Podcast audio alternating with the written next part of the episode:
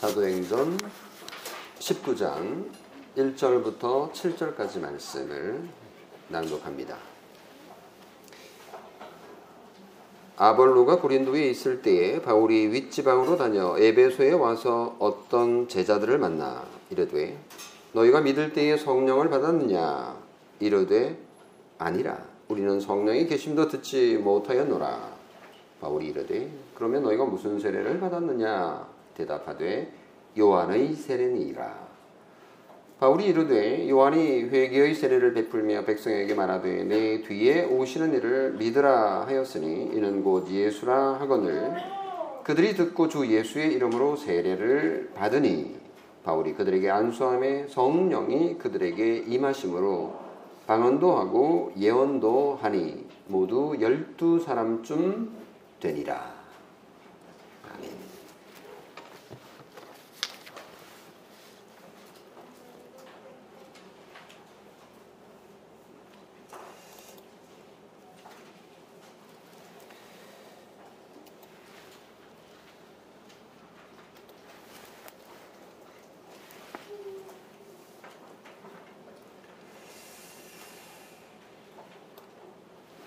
이제 어, 바울의 제 3차 전도 여행이 시작이 되었는데요.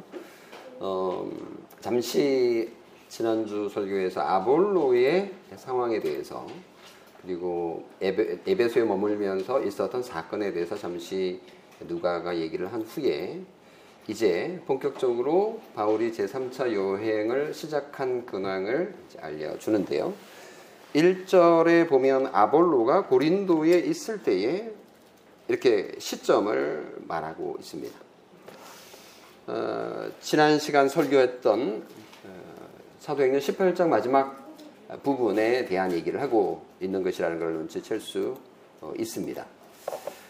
윗지방으로 다녀 에베소에 와서 어떤 제자들을 만났다 이렇게 전하고 있는데요. 윗지방으로 다녔다라는 거를 우리가 이제 그 지방 자체를 잘 모르니까 윗지방이 어딘지 우리나라 같으면 위쪽이라 그러면 서울 쪽 지방에서는 서울 쪽으로 생각을 할 테고 또 어, 저기 높은 고지들을 얘기하자면 강원도 쪽을 얘기하나 뭐 이렇게 헷갈릴 수 있는 부분인데요.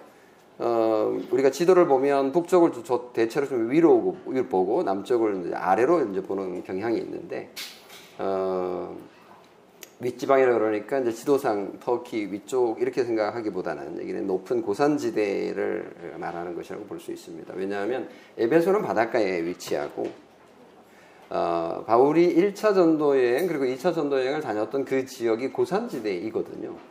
그러다 보니까 아, 해발 2,000m 또는 3,000m 또는 4,000m 정도의 산들이 있는 그 고산지대 안디옥 그러니까 비시디아 안디옥이죠. 어, 수리아 안디옥이 아니고 어, 그리고 루스드라, 뭐, 더베, 이고니온 이런 지역을 말하는 것입니다.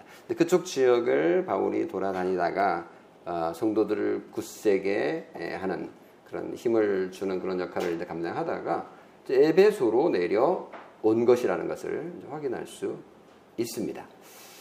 일찍이 2차 전쟁 막바지에 잠시 에베소에 사실은 바울이 들렀던 적이 있었고요. 거기서 해당해서 복음을 전했었는데 사람들이 계속 머물면서 얘기 좀 해달라. 복음을 계속 가르쳐 달라고 요구를 했는데 그럴 수가 없었어요. 그래서 만일 하나님의 뜻이면 너희에게로 돌아오리라. 이렇게 말하고는 이제 급히 예, 떠났었는데 그 약속이 지금 이루어지고 있는 것이라고 볼 수 있습니다. 이 에베소 지역은 뭐 가본 적이 없죠 대체로 어, 제가 이제 교회 역사 탐방할 때 에베소를 잠시 들렀었는데 그곳은 어, 해안이 아니에요 완전 해안이 아니, 라는 뜻입니다. 근데 본래 옛날 고대에는 몇 천 년 전에는 에베소가 해안에 있었는데 이제 땅이 뭐 지진 활동이나 융기 활동을 통해 가지고 좀 올라왔나 봐요. 그래서 바다까지 가려면 한 7km 정도 직선 거리로 이제 가야 되는 거예요. 더 이상 이제 항구 도시가 아닌 셈인 건데요.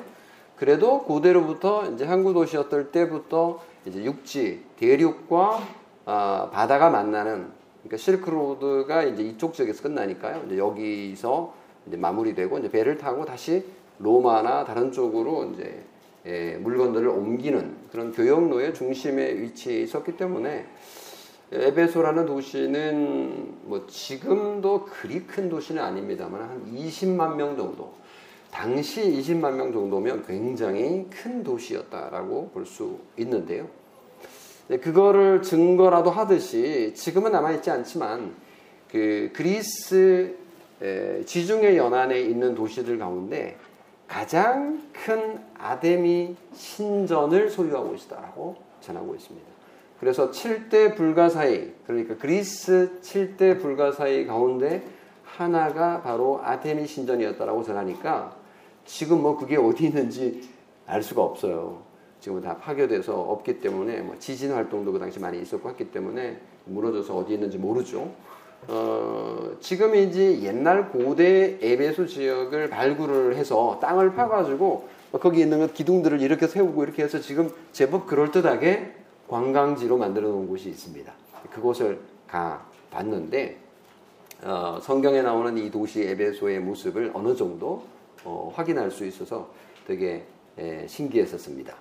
어쨌건, 어쨌거나 이 에베소에는 아데미 신을 섬기는 게 굉장히 유행했다는 걸 볼 수가 있고, 그리고 이 아데미 신 때문에, 신전 때문에 수많은 사람들이 이 신전에 예배하기로 하러 모여들기 때문에 어, 이 아데미 여상을 신상을 만들어서 파는 은도 은 그 기술이 굉장히 발달을 했다라고 전하고 있습니다. 실제로 이제 나중에 보면 이 사건 때문에 다음 설교에서 확인할 수 있는데 이 아데미 신의 우상을 형상을 만들어서 돈벌이를 상당히 많이 짭짤하게 하고 있었다라는 것을 확인할 수 있는 거죠. 어, 이런 곳을 바울이 지나칠 수가 없습니다. 아, 선교지에서 도시의 역할은 굉장히 크죠. 그래서 어, 조그마한 마을들에 가서 복음도 전하지만 아무래도 인구가 많이 밀집되어 있는 도시를 중심으로 복음을 전하는 것이 효과적일 뿐만 아니라 또 사람이 많은 곳에 복음을 전하는 게 너무나 당연한 거니까요. 그래서 에베소에 도착을 했는데 두 번째 주제로 왔는데요. 열두 제자가 여기에 존재 하는 것을 확인하게 되는데요. 뭐 1절에 어떤 제자들을 이렇게 이제 표현을 해서 이 제자들이 도대체 누군지를 알 수가 없기 때문에 구분하기 위해서 7절에 보면 오늘 읽은 맨 마지막에 보면 이들이 12명이었다 이렇게 전하고 있거든요. 그래서 12 제자들 이렇게 이제 이름을 제가 붙여 봅니다. 근데 12제자라 그러니까 예수님의 12제자가 생각이 나서 좀 이제 헷갈릴 수 있지만 에베소의 12제자 이렇게 말하면 뭐 헷갈릴 필요는 없는 것 같아요. 이 열두 제자들을 이제 바울이 만났는데 이제 이들에게 2절에 보면 바울이 이르되 너희가 믿을 때에 성령을 받았느냐 이르되 아니라 우리는 성령이 계심도 듣지 못하였노라 이렇게 묻고 대답을 합니다. 너희가 믿을 때에 성령을 받았느냐라는 이 질문이 조금 애매하긴 해요. 이게 도대체 무슨 뜻인가? 어, 왜냐하면 이 제자들이라고 하는 이 제자들이 예수님을 믿는 제자들이라고 생각을 하면, 어? 믿을 그때에 성령을 받았냐? 이런 질문을 한 셈이고요. 아니면 그냥 바울이 너 믿느냐? 예수 믿느냐? 라는 질문을 그냥 이런 식으로 했을 가능성도 있는 겁니다. 두 가능성이 다 존재하는데요. 근데 그 가능성 중에 에, 뭘 택할 것이냐는 어, 성경 전체를 이렇게 문맥을 바라보면서 이제 결정이 되는 거니까요. 그럼 살펴보면 이 부분에 대해서 믿을 때, 너희가 믿을 때 성령을 받았냐라고 말을 했을 때 이 부분을 이미 믿고 있는 예수님의 제자들에게 질문한 것이라고 보는 쪽은 이 구절을 믿음의 두 단계를 증명하는 구절이라고 해석을 합니다. 다시 말하면 예수 믿는다고 다 예수 믿는 게 아니고 예수 믿는다고 다 천국 가는 게 아니고 2단계의 수준에 이르러야 구원을 받든가 아니면 구원을 받았다 하더라도 능력 있게 살 수 있는 거다. 라는 것을 증명하는 구절로 해석합니다. 자, 어떤 교회가 그렇게 해석을 할까? 우리가 잘 알다시피 오순절 교회가 그리고 은사주의를 주장하는 교회들이 주로 믿음의 2단계 이론을 여기서 꺼집어 냅니다. 물론 다른 곳에서도 말합니다만 이 곳에서 아주 확실하다라고 이제 확정 짓는 굉장히 중요한 단서 구절로 여기는데요.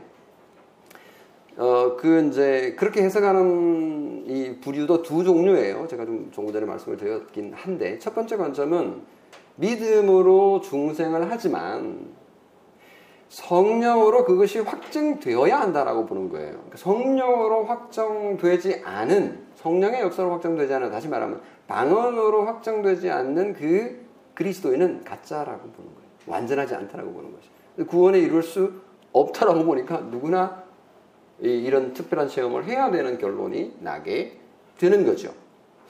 이렇게 보는 신학자들도 꽤 있었고요. 어, 특히 초기 이 순복음 교회들은 이렇게 아예 그냥 노골적으로 주장을 했었습니다. 신학적으로 그렇게 썼고요. 요즘에 그렇게까지 노골적으로 말을 하는 어, 순복음은 잘 없을 거예요. 그래도 아직도 있을 있다라는 걸 제가 듣고 있는데요. 어, 순, 심지어 이제 오순절 신학자들도 이렇게까지는 이제 말을 못하 고 있는 형편이기도 합니다. 두 번째 관점은 뭐냐면요. 요거, 요거보다는 좀 낫죠. 어, 믿음으로 구원을 받는 건 있어. 구원받는 거는 믿음으로 받는 거 맞아. 그런데 뭐 구원받았다고 해서 다 능력 있게 사는 건 아니잖아. 능력 있는 그리스도인이 되려면 성령을 받아야 돼. 성령의 불을 받아야 돼. 아, 이 이론이 굉장히 인기가 있었습니다.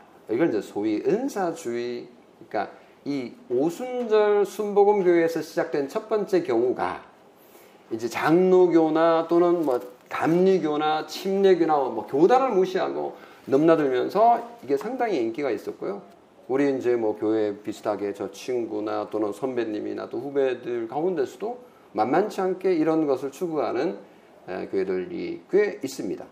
왜냐하면 이제 그 구원 얻는 건 믿음으로 얻는 거지만 어, 우리가 능력 있게 사는 것은 성령의 능력을 받아야 된다. 이 말 자체가 틀린 건 아닌데 이제 방언하고 은, 어떤 특별한 은사를 받아야 된다. 이렇게 이 사람들 주장을 하는 거기 때문에 이제 문제가 되는 건데 믿을 때에 성령을 받았느냐라는 구절을 가지고 믿음과 성령을 이제 나누려고 하는 이런 에, 태도인 거죠.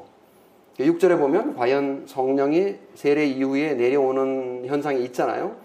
성령이 그들에게 임하심으로 방언도 하고 예언도 하니.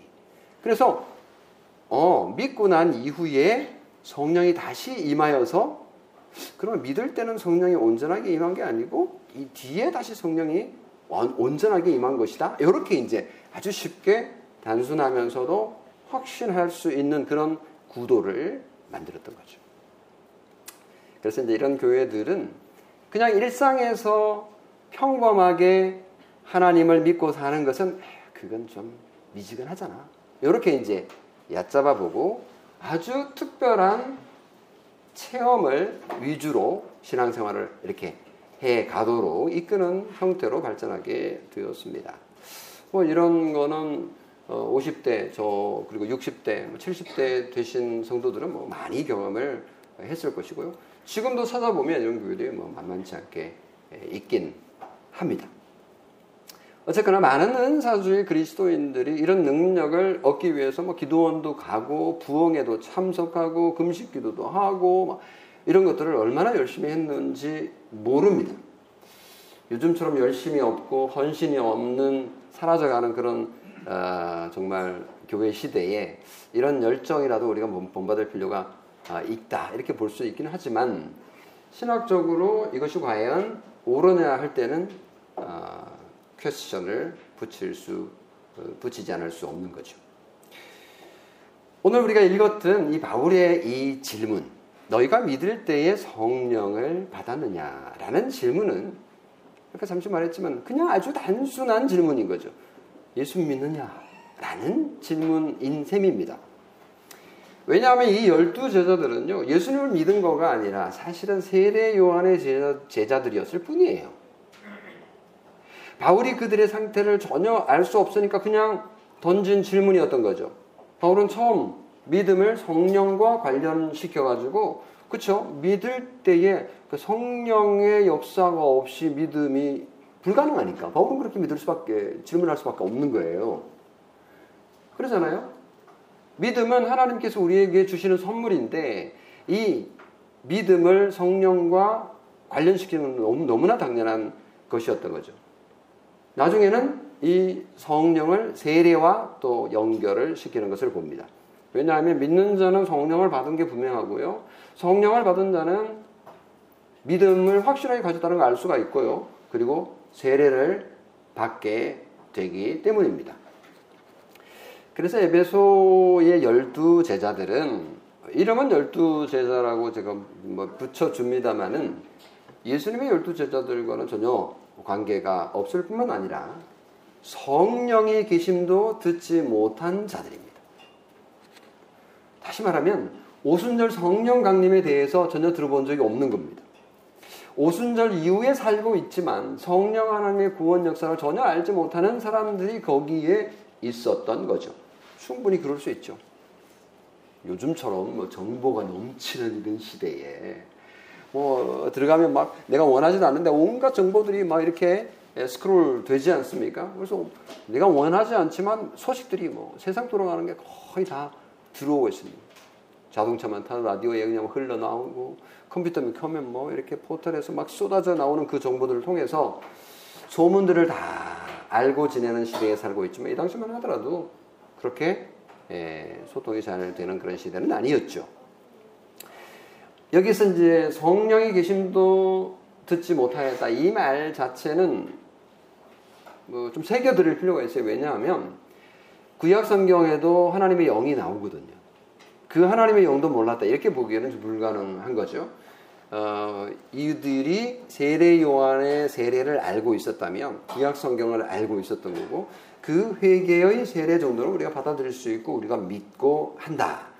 그 정도는 알 수 어, 있는데 그렇다면 구약 성경의 성령을 몰랐다 이렇게 보기는 좀 곤란한 거죠. 네, 오순절 성령의 역사를 모른다 이 뜻인 거죠. 그래서 이제 바울이 이제 달리 질문을 합니다. 이때는 이제 성령과 믿음을 연결시킨 게 아니고 성령과 세례를 연결을 시키는데 3절. 그러면 너희가 무슨 세례를 받았느냐?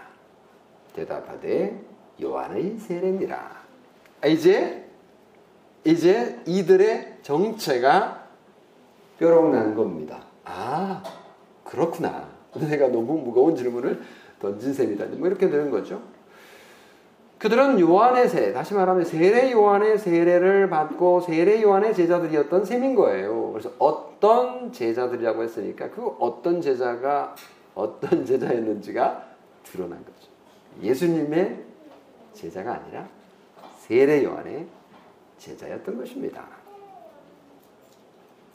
이 점에서 18장에 나오는 아볼로의 사건하고 연결시켜 볼 수가 있는데 아볼로도 그랬어요, 사실은. 아볼로도 회개의 세례였던 요한의 세례만 알고 있었습니다. 그래서 프리스킬라와 아굴라가 집에 데리고 가가지고 그리스도의 세례에 대해서 알려 주었던 것을 우리가 알고 있죠. 어, 그러면 아볼로하고 이 열두 제자들하고 좀 같은 종류인가 이렇게 볼 수도 있는데요. 그럴 수도 있습니다. 일단 기본적으로 세례 요한의 세례만 알고 있기 때문에 그거는 공통점이지만 또 차이점도 보여요. 어떤 차이점이냐 하면요. 아볼로는 요한의 세례만 알면서도 예수 그리스도에 관한 지식을 가지고 있었습니다. 예수 그리스도에 관한 지식이 있었다라고 분명히 어, 전하 고 있기 때문에 어, 열두 제자들하고는 확연히 차이가 납니다. 에베소의 열두 제자들은 요한의 세례를 받기는 했지만 성령의 세례는 받지 않았고 예수님에 관한 지식도 없었던 거예요. 그러니까 아볼로하고는 질적으로 다른 겁니다. 비슷하면서도 다른 거죠. 그들은 성령님이 주시는 확신 같은 거를 가질 수가 없었던 거예요. 열두 제자들은. 그러니까 이 열두 에베소의 제자들은 예수님의 제자라고 할 수 없고 굳이 붙인다면 세례 요한의 추종자이고 예수를 알고 믿었던 아볼로와는 달리 예수 그리스도를 모르는 요한의 제자들이었다. 그렇게 결론을 내릴 수가 있겠습니다. 성도 여러분, 아볼로나 에베소의 열두 제자들의 상황을 좀 이해하기가 아, 어렵긴 해요. 어, 여기서 모든 것을 다 말해주지 않기 때문에 좀 우리가 어, 추정해야 되는 부분이 있기 때문에요. 한번 생각을 해봅시다. 예수님의 십자가의 부, 죽음과 예수님의 부활, 그리고 승천이 있었던 지가 벌써 20년이 지났거든요. 지금 이 시기가. 예수님께서 33년에 그냥 거칠게 돌아가셨다라고 보면, 어, 20년 지났으니까 53년 정도 된 시기입니다. 어떻게 예수 그리스도와 성령님에 대해서 알지 못하느냐? 이런 거 이제 우리가 질문을 할 수가 있죠. 그런데 곰곰이 생각해 보면 뭐 그럴 수 있겠다 싶어요. 왜냐하면 예수님을 십자가에 못 박은 대부분의 유대인들도 예수님을 봤고 예수님의 능력도 확인을 했고 또 예수님이 부활했다고 하는 소문을 들었음에도 불구하고요. 예수 그리스도께서 선포하신 새 언약의 복음을 거부하고요. 여전히 옛 언약 가운데 머물러 살고 있잖아요. 예수님을 보았던 자들, 예수님의 말씀을 들었던 자들도 심지어 완고함, 완고하게 여전히 지금 회당에서 저항하고 있지 않습니까? 그런 사람도 있는데 완전히 개종한 바울과 바울과 그들 사이의 중간쯤에 있는 사람이 왜 불가능하겠느냐라는 것은 충분히 우리가 짐작할 수 있는 거죠.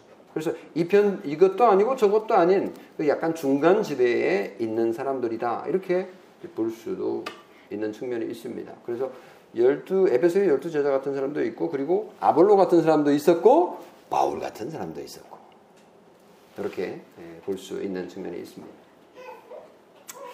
그리고 이제 우리가 생각할 거는요, 성경을 구속 역사 또는 구속사라는 관점에서 이해를 해보면 이것은 뭐 충분히 예, 더 이해할 수 있는데요.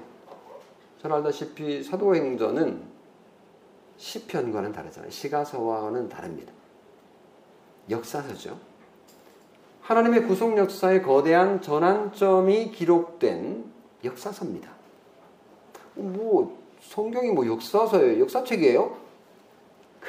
그 말이 아니고 성경인데 성경의 시도 있고 성경의 산문 같은 것도 있고 예언도 있고 역사도 있고 어, 다양한 방식으로 어, 기록되어 있다라는 것을 우리가 잘 알기 때문에 그런 관점에서 어, 사도행전은 역사서다 이런 뜻입니다. 하나님의 구속 역사의 거대한 흐름을 볼 수 있는 곳인데 그 변화가 아주 급격하게 일어나는 곳이다. 그것이 사도행전에 기록되어 있다는 걸 보면 더 잘 이해할 수 있습니다.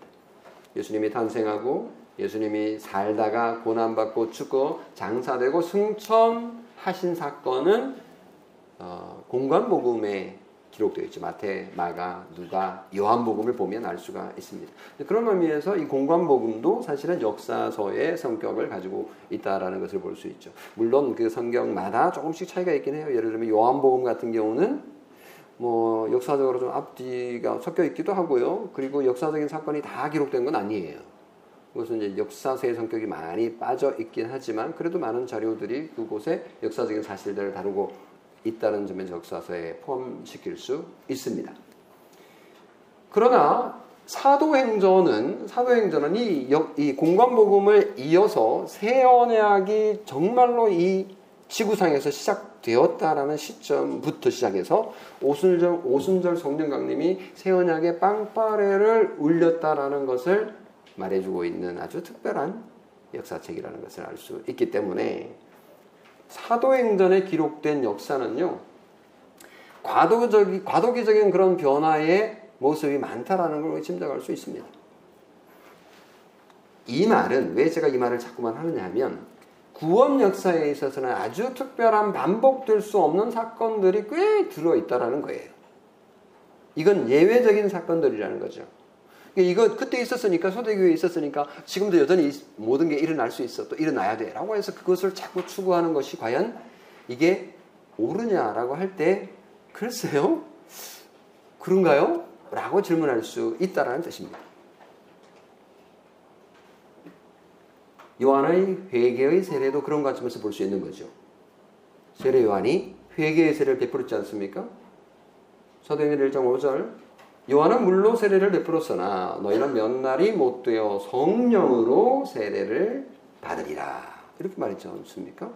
그러니까 물세례가 세례 요한을 통해서 있었고 그리고 예수 그리스도께서 보내신 성령 하나님을 통해 성령으로의 세례가 또 있을 것이라는 거죠. 이건 이제 역사적인 변화인 거죠. 그리고 사도행전 1장 7절 8절에 보면 때와 시기는 아버지께서 자기의 권한에 두셨으니 너희가 알 바 아니요 오직 성령이 너희에게 임하시면 너희가 권능을 받고 예루살렘과 온 유대와 사마리아와 땅 끝까지 이르러 내 증인이 되리라. 이 말씀 너무나 잘 알지 않습니까? 이것도 마찬가지로 구원 역사의 시기와 그리고 장소를 예언한 것이죠. 구원 역사의 시기와 장소를 말해주고 있는 거예요. 어, 시기와 때 잘 모르겠어. 하나님께서 하실 거야. 자꾸 알려고 하지 마. 어, 만일 하나님의 뜻이면 어, 하, 고 아니면 안 하는 거야. 뭐 이런 영역으로 남겨두죠. 그리고 대략의 지역을 지역을 얘기하지 않습니까? 예루살렘에서 온 유대와 사마리아와 땅 끝까지 이르러. 어, 좀 사실 대충 말씀하신 거죠. 그러나 이 지역의 흐름은 여기서 말하고자 하는 하나님의 역사의 흐름은 분명히 과도기적으로 이런 대략의 과정을 거칠 것이다라는 것은 우리가 눈치챌 수 있습니다. 그런데 예언약을 수구적으로 고수하는 유대인들이 버티고 있었던 거죠. 그리고 세례 요한의 영향력도 예루살렘 오순절 성령 강림 이후에도 여전히 지속하고 있었습니다. 라는 것을 오늘 에베소의 열두 제자들을 통해서 확인할 수 있는 겁니다. 하나님의 구원 역사의 여정, 그 서정은 이미 시작이 되었고 완성이 되었지만 그 구원이 개인에게 적용되는 과정에서는 지역과 시간과 그리고 사람과 상황에 따라서 차이가 난다는 것을 알 수 있고 또 여기서 보는, 보게 되는 것입니다. 에베소의 열두 제자들의 경우는 그래서 하나님의 구원 역사가 이미 성취되었음을 모르고 있었던 상태였던 거죠. 옛 언약이 뒤안길로 역사의 뒤안길로 사라지고 새 언약이 찬란하게 떠오른 지가 벌써 20년이 지났는데 네. 성령님이 이미 활발하게 활동하고 있음에도 불구하고 그들은 그 성령님의 역사를 알지도 못했던 과도기적인 사람들이었다. 라고 결론 내릴 수 있습니다. 이런 열두 제자들의 특별한 상황은 계속 반복될까요? 그럴 필요는 없죠. 그럴 수는 있겠지만 개인적으로 어, 그럴 필요는 없을 것 같습니다. 이와 비슷한 어, 어, 비교할 수 있는 상황들이 일어날 수는 있긴 하겠지만 아주 특별한 역사 교회 구, 구원의 역사다 이렇게 보시면 되겠습니다. 그래서 여기서 일반적인 원리나 교리를 추론하는 것은 삼가해야 된다라는 것을 말씀을 드릴 수 있겠습니다. 마지막으로 바울은 요한의 세례만 받았던 열두 제자들에게 이제 복음을 전합니다. 상세하게 전한 건 아니지만 그래도 핵심을 전했어요. 4절, 5절 말씀 보겠습니다. 바울이 이르되 요한이 회개의 세례를 베풀며 백성에게 말하되 내 뒤에 오시는 이를 믿으라 하였으니 이는 곧 예수라 하거늘 그들이 듣고 주 예수의 이름으로 세례를 받으니 요한의 세례가 회개의 세례였다라고 바울도 언급하고 있습니다. 세례 요한은 사람들이 회개할 때 영적 목욕의 증거로 세례를 베풀었던 거죠. 그렇다고 해서 요한이 세례 요한이 사람들의 죄를 깨끗하게 씻을 수 있었을까요? 그건 아니죠. 네, 그건 아닙니다. 착각하지 말아야 되는 거죠. 요한의 가르침과 세례 의식은 메시아의 오심을 예비하는 역할까지만 그의 역할입니다. 죄 용서는 세례 요한이 줄 수 있는 게 아니죠. 비록 그가 죄 사함을 받게 하는 회개의 세례를 주었지만 그건 역사적 사실 맞아요. 그의 역할은 전파하고 확증하는 것뿐이에요. 회개의 세례가 우리를 구원에 이르게 한다라는 것을 전파하고 확정하는 거예요. 근데 그, 그 세례 요한의 이 복음이 틀린 게 아니라 맞아요. 예수 그리스도의 메시아의 죽으심으로 그리고 성령님 오심으로 이게 적용이 될 거예요. 시간적으로 아직 아니지만 이것은 복음 맞습니다. 그러나 세례 요한이 그것을 해주는 당사자는 아니라는 뜻이죠. 세례요한은 죄를 용서해 줄 수 있는 주체가 아니에요. 그도 죄인인 뿐이죠. 그도 죄를 용서받아야 될 죄인인 거죠. 근데 이 점에 있어서 로마 가톨릭이 큰 잘못을 저지른 셈인데요. 왜냐하면 로마 가톨릭이 역사적으로 면벌부를 팔아서 돈벌이로 이용했던 적이 있습니다. 지금도 이와 비슷한 교리들은 여전히 남아 있어요. 교황과 성직자들은 지상에서 성인들이 그들이 말하는 성인들 역사적으로 성인들을 많이 시성식을 했습니다. 지금도 뭐, 어, 숫자를 제가 정확히 기억을 못 하겠는데 몇천 몇만 명 될 거예요. 역사 가운데 있습니다. 시성식한 성인들이. 근데 그 성인들이 자기를 구원하기에 충분히 그보다 넘치는 선한 행위를 많이 해놨는데 그게 다 얼마나 되는지 모르지만 천국 곳간에 지금 쌓여 있다는 거예요. 근데 그 쌓여 있는 성인들의 그 에, 선행을 잉여 선행이죠. 잉여 남는 선행을 지상에서 천국 열쇠를 가진 교황이 활용할 수 있다는 거예요. 이게 이제 에, 이게 연옥 교리와 그리고 면죄부 또는 면불부 교리와 이게 맞닥뜨려지면서 아주 우스꽝스러운 교리를 만들어내게 되었고 수많은 어, 영혼들을 지옥에 가게 만들었습니다. 왜냐하면 죄 용서는 이렇게 이루어지는 것이 아니기 때문이죠. 시상의 사람이 마치 세례 요한이 회개의 세례를 베풀면 죄가 용서될 수 있는 것처럼 그렇게 여기는데요. 그것이야말로 사람을 구원하는 게 아니라 지옥으로 이끄는 복음이 아닌 저주인 거죠. 루터는 로마 성직자들의 고해 성사와 면벌부 판매를 적극적으로 거부하며 반대하며 종교개혁을 일으켰습니다. 이것은 사람을 구원하는 게 아니라 멸망으로 이끄는 거짓 교리였기 때문입니다. 왜요? 죄 용서는 하나님만이 베풀 수 있기 때문입니다. 예수 그리스도만이 죄인을 깨끗하게 씻을 수 있는 거지. 어떻게? 성인들의 선행이, 잉여 선행이 연옥에 가 있는 영혼들의 죄를 용서할 수 있냐고요. 인간이 만들어낸 그야말로 인간이 만들어낸 거짓 교리에 불과한 것입니다. 세례요한이 스스로 이렇게 말을 했어요. 그러니까 세례요한은 세례요한의 역할을 다 했습니다. 뭐라고 했냐면 세례요한은 자기 자신이 죄를 용서할 수 있다고 말한 적이 없습니다. 오히려 예수 그리스도를 가리키면서 요한복음 1장 29절에 보라 세상 죄를 지고 가는 하나님의 어린 양이로다. 세상 죄를 치고 용서할 수 있는 분은 예수 그리스도 한 분밖에 없다라고 가리켰어야 세례 요한은 자신의 역할을 잘 감당하고 갔습니다.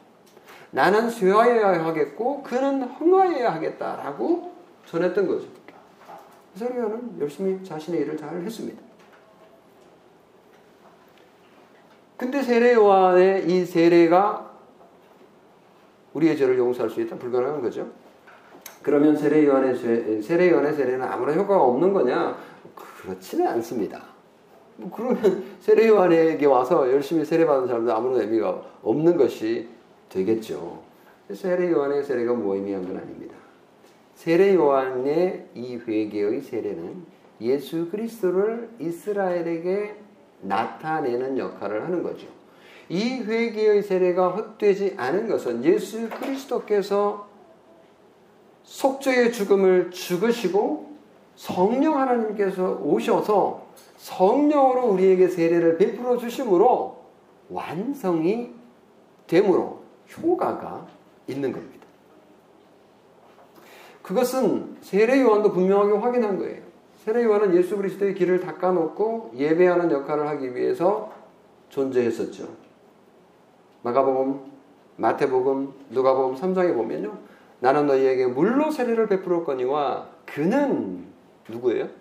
예수 그리스도는 메시아는 너희에게 성령으로 세례를 베푸시리라. 성령으로 세례를 베푸시리라. 그러니까 물로 세례를 베푸는 것 그러니까 필요한데 그것을 완성하는 거죠. 성령으로 효과 있게 한다. 그러니까 성령께서 하시는 일이 죄를 용서하시고 죄를 적용 죄 용서를 적용하는 일을 하시지 않습니까? 그것을 바로 성령으로 세례를 베푼다라고 표현을 한 것입니다. 바울은 열두 제자에게 세례 요한의 회개의 복음에서 죄사함 자체인 그리스도의 복음을 들려준 셈이죠. 그리스도의 길을 예비하는 세례 요한으로부터 중보자로서 예수 그리스도에게로 이제 진짜로 어, 구원자, 진짜 구원자에게 인도한 셈입니다. 열두 제자들은 이제 그리스도의 세례를 받을 수 있게 된 거고 성령의 성령으로의 세례를 받게 되죠. 5절에 보면 그들이 듣고 주 예수의 이름으로 세례를 받으니 어, 세례를 받았던 열두 이 에베소의 제자들에게 어떤 느낌이 있었을까요? 여러분 세례 받았을 때 뭐 어떤 느낌이 있었어요? 어땠는지 모르겠습니다. 어떤 분들은 세례 받을 때 막 짜릿하고 뭐 이랬다 뭐 이런 분들도 계시기도 하고요. 뭐 특별한 체험을 한 분도 계시기도 합니다만은 뭐 그럴 수 있습니다만은 그게 핵심이 아니죠. 어, 세례가 세례의 순간이 감동적이기도 하고 어떤 특별한 뭐 느낌이 있을 수도 있지만 그거는 핵심이 아닙니다. 그것이 그 세례의 진위를 말해주는 게 아니죠. 중요한 것은 성령님께서 그 가운데 역사한 세례냐 아니냐의 문제인 거죠. 핵심은 어떤 세례냐는 거예요. 정말 성령님께서 부어주시는 구원의 선물이냐 아니냐의 차이인 거죠. 우리의 세례가 단순히 물 세례에 그치는 것이 아니라 성령으로 세례를 받았느냐를 보여주는 겁니다. 그러니까 세례를 물로 베풀고 있지만 성령 하나님께서 이처럼 그러니까 물로 우리의 몸을 씻는 것처럼 우리의 죄를 씻어 주신다라는 것을 확신하는 믿음이 우리에게 있느냐라는 걸 보면 성령님께서 주신 성령으로 베푼 세례인지를 확인할 수 있습니다. 세례를 받 세례를 받고 났는데 어 이게 어 뭐 의심이 생긴다든지 어, 나뭐 여전히 뭐 죄 짓고 있는데 내가 뭐 천국 갈 수 있겠어? 안 될 거야. 앞으로 열심히 살아보긴 하겠는데 뭐 아닐 거야 아마. 뭐 이런 식으로 생각한다면 의심이 되는 거죠. 정말 그에게 에, 성령으로의 세례가 어, 확실한지를 의심해 볼 수 있는 겁니다. 6절, 7절 마지막 보겠습니다. 바울이 그들에게 안수함에 성령이 그들에게 임하심으로 방언도 하고 예언도 하니 모두 열두 사람쯤 되니라. 요한은 죄 용서의 세례를 선포할 수는 있었지만 죄를 용서하는 성령님을 선물로 줄 수는 없었죠. 이게 이제 요한의 한계입니다. 뭐 당연하죠. 왜냐하면 그것은 예수 그리스도만 할 수 있는 일이기 때문에 그래요. 예수님은 성부 하나님으로부터 어, 성령님을 받아가지고 우리에게 보내주셨습니다. 바로 그 성령님이 새 언약의 시행자로 오셨음을 보여주어야 됐는데 그 시대가 시작되었다. 새 언약의 시대가 시작되었다. 성령 하나님이 우리 가운데 텐트를 치고 거주하시며 우리를 성소로 삼으시고 우리와 함께 하신다는 걸 보여주기 위해서 오순절 성령 강림 때 놀라운 일이 일어났죠. 네, 세계 만국어로 막 말하는 방언에 놀라운 난곡 방언으로 말하는 일이 있었습니다. 근데 바울이 안수할 때 일어난 그것이 바로 방언과 예언인 거예요. 예언이라는 건 하나님의 말씀을 전하는 걸 예언이라고 얘기합니다. 예언이라는 건 뭐 앞에 일을 말한다. 이게 예언이 아니고 하나님의 말씀을 말하는 걸 예언하는 거고 이 방언도 오순절 성령 강림 때 있었던 어, 그 방언이라고 이제 일단 우리가 생각해 볼 수 있습니다. 그러나 정확하게 이 방언이 어떤 방언, 방언이었을까? 다시 말하면 오순절 성령 강림 때 있었던 그 방언은 우리가 잘 알다시피 누구나 다 알아들을 수 있는 언어였습니다. 뭐 앞에서 베드로가 얘기를 하는데 뭐 얘기하는데 아니 뭐 히브리어로 말한 것 같은데요. 아니 뭐 헬라어로도 들리고 뭐 한국어로도 들리고 뭐 여러 나라 말로 그 나라 자기 자기가 옛날에 모국어로 막 들리는 거예요. 뭐 정말 이거는 신기하고 신기한 그런 에, multi translation이 이제 일어난 거니까요. 그런 종류의 방언이었는지 알 수는 없어요. 어, 뭐 아니면 그냥 환상 속에서 엑스타시 속에서 그냥 뭐 뭔가를 어떤 어, 말을 했는 건지 그런 방언을 했는지 우리가 알 수가 없습니다만은 분명한 것은 아 성령님께서 이들에게 임하셨구나라는 것을 확정할 수 있는 정도는 되었던 것이죠. 정말 신기한 사건이 이때 일어났습니다. 예수님께서 아버지와 함께 예루살렘에 보내신 성령 하나님이 오셨음을 분명하게 예루살렘에서 확인할 수 있었는데 그게 사마리아에서도 있었잖아요. 여러분 기억하시죠? 그리고 가이사랴 백부장의 집에서도 그런 현상이 있었습니다. 그게 이제 어, 사도행 10장에 나오는 말이고요. 그리고 19장 오늘 여기에 에베소에서 또 비슷한 사건이 있었던 것입니다. 왜 이런 일이 있었고 이런 일은 지금도 또 계속 일어나야 하는가? 라는 질문을 던질 수 있습니다만은 어, 구속 역사의 관점에서 보면 이런 것들이 지금도 계속 반복되어야 된다라고 말할 수는 없습니다. 물론 성령 하나님께서 필요하실 경우 얼마든지 이런 일을 하실 수 있는 분이시지만 적어도 기본적으로 이것을 추구해야 된다. 이들이 이랬기 때문에 이때 초대교회 때 이랬기 때문에 우리도 반드시 이렇게 해야 된다라고 주장하는 것은 성경적이지 않은 거죠. 중요한 것은 성령님께서 오셨고 그분께서 오셔서 예수 그리스도의 구속을 우리에게 적용하기 시작하셨다라는 것이 복음입니다. 마지막으로 하나 정리하고 설교를 마무리하겠는데요. 예루살렘과 사마리아와 가이사라에 임하신 성령님의 부어 주심은 지리적 특징과 구원 역사의 인종적인 범위의 확산을 보여주는 증거라고 볼 수 있어요. 그렇죠? 지역적으로, 지리적으로, 그리고 인종적으로 유대인에게서 이방인에게로 예루살렘, 온 유대와 사마리아와 땅 끝까지 이렇게 점진적인 측면을 보여주는 거죠. 그 인종적으로도 유대교회 유대인에게서 이방인에게로 퍼져나가는 그런 관점인데 에베소에 임한 이 사건은 도대체 무슨 의미가 있을까라고 질문을 던져볼 수 있잖아요. 물론 지리적으로도 에베소 좀 멀리, 예, 그보다 좀 더 머니까 그런 측면을 생각해 볼 수 있겠습니다만은 이 열두 제자, 에베소의 열두 제자들이 유대인이니까 그런 관점에서 이거는 뭐지? 라고 하는 측면이 있는데 우리 신학자들이 이제 그 부분을 연구를 해서 이제 이렇게 설명을 합니다. 음, 첫 번째 성령 부어 주심, 다시 말하면 예루살렘과 사마리아와 가이사리아에 있었던 그 성령 부어 주심은 양적인 측면, 다시 말하면 지리적이고 외적인 측면, 익스텐시브한 그런 측면을 보여준 거라면 이 두 번째 성령 부어주심, 다시 말하면 에베소에 부어 주신 성령 부어 주심의 사건은 질적인 측면을 측면을 말하는 것이 아닌가. 다시 말하면 복음의 내용적 측면. 그러니까 세례 요한의 세례를 넘어서서 그리스도의 성령의 세례의 시대가 도래했다라는 것을 보여주기 위하여 어, 일어난 사건이 아닌가 이렇게 예, 봅니다. 말씀을 마무리하겠습니다. 성도 여러분, 오늘 우리에게도 성령 하나님께서 함께 계시다라는 것. 오순절 성령님께서 오셔서 지금도 우리와 함께 하시고 우리를 불러주셔서 오늘 예배 가운데 이렇게 기쁜 마음으로 예배할 수 있게 된 것. 이건 우리가 믿음이 좋아서가 아니라 성령님께서 우리에게 마음을 주셨기 때문인 거죠. 성령님께서 우리 가운데 살아계심을 확인할 수 있습니다. 성령님은 우리와 늘 동행하며 함께 하시기를 원하시고 또 그렇게 하십니다. 우리가 그분의 자녀라는 증거를 우리에게 늘 보여주시기를 원하시고 또 예배 가운데 우리에게 그런 확신을 주십니다. 그러나 어떤 때는 또 성령의 역사를 느끼지 못하고 또 믿지 못하여서 나락으로 빠지고 침체에 빠지기도 합니다.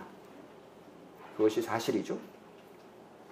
그러나 여러분 확신하십시오. 성령 하나님께서 오늘 우리와 함께 하시고 우리와 함께 하시기를 원하시고 눈에 보이지 않으시지만 그분은 역사하시고 일하시고 우리와 교제하시고 우리와 함께 동행하기를 원하시는 하나님이십니다. 에베소의 열두 제자에게 임한 그 성령의 역사는 지금도 여전히 우리에게 일어나고 있습니다. 말씀과 기도로 성령 하나님 우리와 만나 대화하십니다. 다가오는 한 주간도 우리 주 예수 그리스도의 영이신 성령님이 우리와 함께 하심을 경험하게 되고 또 체험하게 되는 그런 시간이 되기를 주님의 이름으로 축원합니다. 아멘. 기도하겠습니다.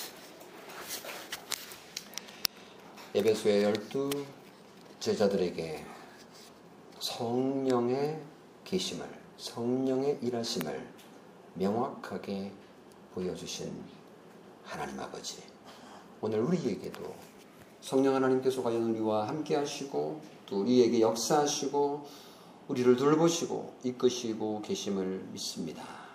우리의 생사 화복뿐만 아니라 우리의 생각과 우리의 말과 우리의 행동들 우리가 어디에 있든지 우리가 무엇을 하든지 성령 하나님께서 함께 하시며 슬퍼하시기도 하고 기뻐하시기도 하고 우리와 교제하기를 원하시는 것 압니다. 하나님. 하지만 우리는 그 성령 하나님의 간절함을 이해하지도 못하고 느끼지도 못하고 알려고 하지도 않고 우리 마음대로 살아가고 있는 것은 아닌지 하나님 앞에 죄송합니다. 아버지 하나님 한 주간도 우리와 함께 하심을 믿게 해주시고 그 성령 하나님의 일하심을 경험하게 도와주시기를 간절히 원합니다. 하나님 아버지 이번 주 19일로 예정된 신현주 성도님의 수술 하나님 성령님께서 위로해 주시고 격려해 주시고 힘 주시고 또 집도하는 의사 선생님의 그 수술을 하나님 잘 마칠 수 있도록 은혜를 베풀어 주시기를 간절히 소원합니다. 하나님 아버지 우리 모두 한 마음으로 성령 하나님께 기도하오니 하나님 우리에게 성령의 역사하심을 경험하게 도와주시옵소서. 우리 주 예수 그리스도의 이름으로 간절히 기도나이다. 아멘. 선수가 185장 우리 아멘 전송으로 하시겠습니다. 185장 이 기쁜 소식을 온 세상에 전하실 큰 환란 고통을 당하는 자에게 주 믿는 성도들 다 전할 소식은 성령이 오셨네요.